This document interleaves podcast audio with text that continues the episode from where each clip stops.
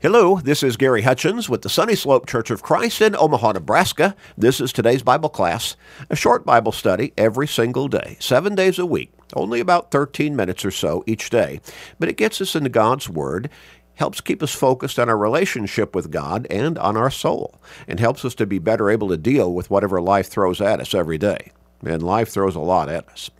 Now, faith comes by hearing the Word of God. We keep emphasizing that. Romans 10 and verse 17. So, being in God's Word every day, even for this short period of time, helps us to stay strong and even grow stronger in our faith. Help other people grow in their faith. Help other people come to God.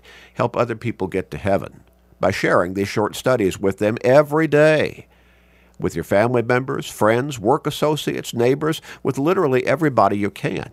You can do that through Facebook friends, text messages, other technological means as well. But make that commitment and start sharing today and every day with everybody you can. We're going to finish up our line of thought and study asking the question who's really missing out here?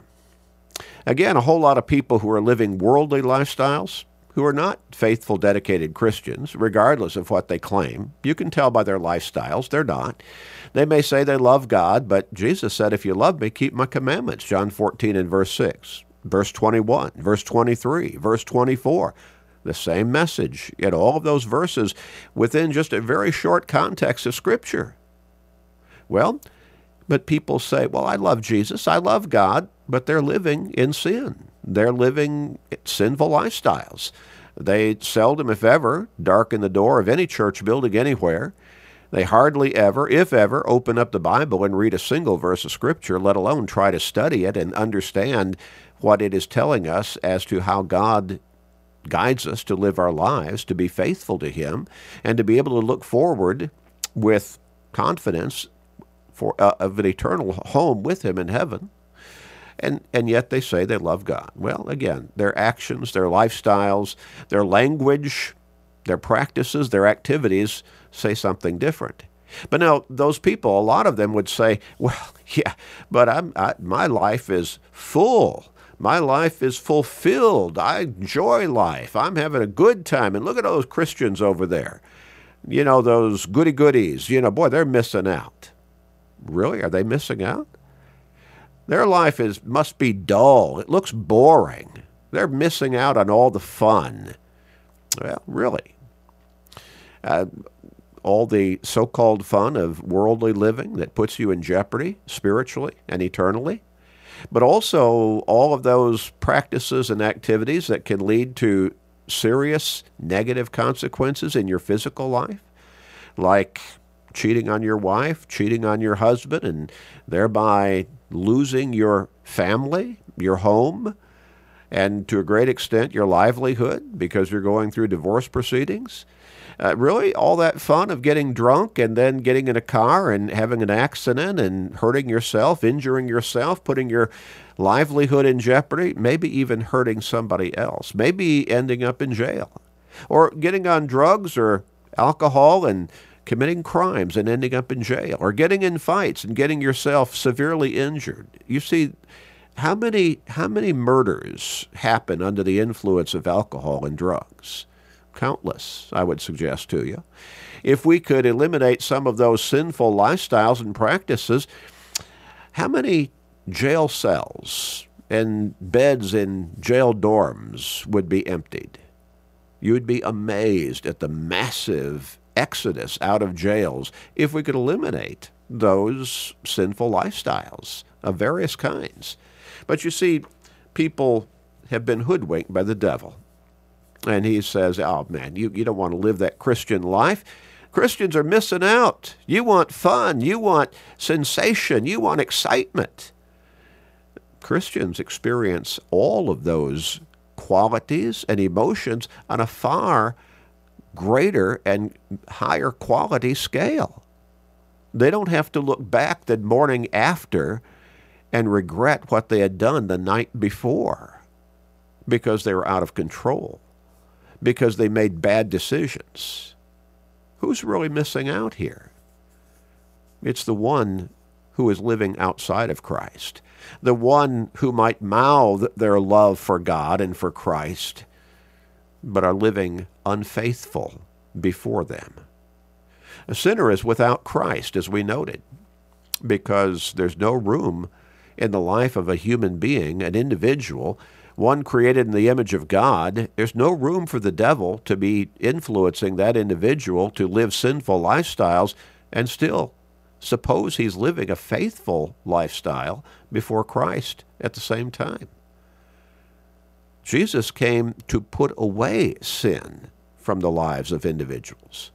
A sinner is also without citizenship in the greatest kingdom that has ever existed, and that's the kingdom of heaven. Because when the person is still in sin, he's not yet become a Christian, and Christians are the ones who become citizens God admits into the citizenship of heaven. A sinner is without promise, that is, positive promise. God has promised eternal life, an eternal home in heaven to the faithful, to the dedicated Christian. But the sinner, he doesn't have that promise. Sinners are without hope. And we're not talking about really neat wishes. We're talking about the confident expectation of the fulfillment of God's promised blessings of eternal life, eternal salvation, a home with Him in heaven, where there is no more sickness or sorrow or pain or suffering or death. No, the sinner's without that hope. We're going to look at one more as we close out this line of thought and study. a sinner is without God. Now, just downright, bottom line, a sinner is without God. In Ephesians chapter 2, and we look at verse 12, the Apostle Paul wrote this. And he's writing this to Christians who have come out of their sinful lifestyles and into forgiveness and salvation in Christ. They've become dedicated, faithful Christians. He said, but let's go back to verse 11. Remember, therefore, that you, once Gentiles in the flesh, who are called uncircumcision by what is called the circumcision, made in the flesh by hands. Now, notice verse 12. That at that time you were without Christ. Well, why? Because you were living in sin. Being aliens from the commonwealth of Israel and strangers from the covenants of promise, having no hope and without God in the world. Well, you were living a worldly lifestyle before you became a Christian, and so you were without Christ and you were without God. You were living in the world, along the ways of the world. In verse 13, but now in Christ you become Christians. You who once were far off have been brought near by the blood of Christ. What a great blessing is being described there. You were without Christ. You were without God because you were living an active sinful lifestyle. But now, having become Christians, you're with God. You're in Christ. The word atheos is the word from which we get atheist. It's only found this one time in Ephesians chapter 2 and verse 12. And it means knowing and worshiping no God. No God separated from God, not believing God, not following God, denying the gods, especially the recognized gods of the state. In 2 Corinthians chapter 15, I'm, I'm sorry, 2 Chronicles chapter 15, I want us to turn over there and read one verse of Scripture. 2 Chronicles chapter 15 and verse 3. And here we read, For a long time Israel has been without the true God without a teaching priest, without law. Well, how, how often could that be said about people today? Oh, they'll say, oh, I love God. I, I have faith in God. I'm close to God. They're living a lifestyle that shows exactly the opposite.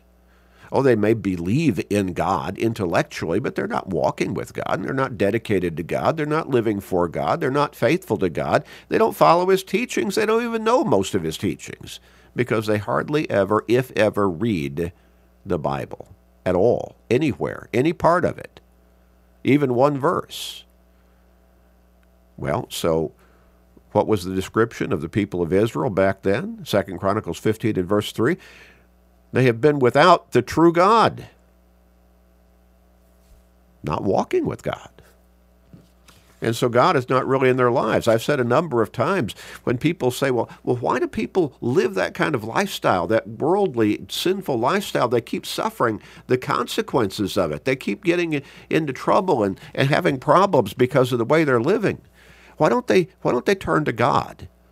And my response is God's not in their head. Now, they would not come out and say they're atheists, that they don't believe in God. In fact, they would deny that particular statement. They would say emphatically, oh, I believe in God, I love God, but they're not walking with God. God's not in their head. He does not enter into the equation of their thinking out, how am I going to live my life? Should I do this or should I do that? Should I go to that particular party or not? Should I take part in that particular lifestyle or not? He's not in their thoughts. They push him out and he is absent from their line of reasoning. In 1 Corinthians chapter 8, beginning with verse 4, the apostle Paul wrote this: Therefore concerning the eating of the things offered to idols, and idols are not gods, dis- despite how many people worship idols, we know that an idol is nothing in the world, and that there is no other God but one. For even if there are so called gods, lowercase g, idols, in other words, whether in heaven or on earth, as there are many gods and many lords, again, made up in the minds of men, how, how, how absurd is it to kneel down before a statue? How absurd is it to kneel down before some rock and pray to it? Or to manufacture a totem pole and then drop on your knees and pray to that totem pole that you just created yourself. Those are not gods. And then verse 6 Yet for us there is one God, the Father, for, for, of whom are all things, because the, he is the creator of all things. And we for him, and one Lord, Jesus Christ, through whom are all things, and through whom we live. There is only one God. But we can't give God just lip service and be right with Him, be faithful to Him. We have to walk with Him. We have to live for Him. We have to live according to His teachings. Now, this word atheos, which is the word from which we get atheist, it can also mean to be abandoned by the gods. Are there people whom God has abandoned? Yes, there are. People whom God has turned away from because they've turned away from God so fully.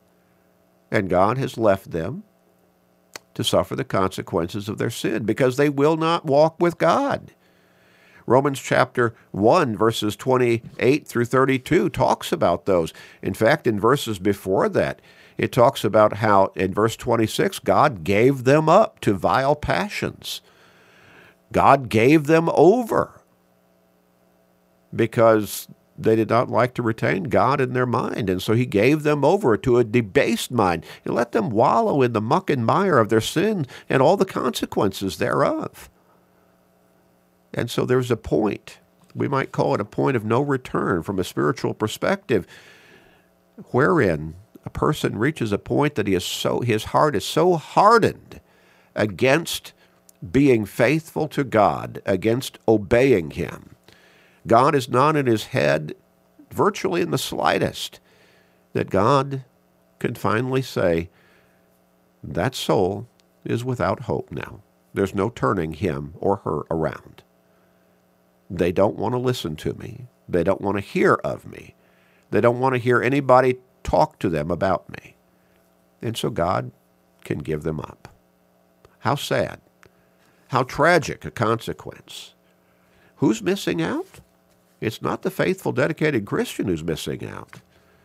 It's that person who has allowed the devil to delude him into thinking his sinful, ungodly lifestyle outside of Christ, contradictory to God's teachings in the Bible, is a good, fulfilling lifestyle.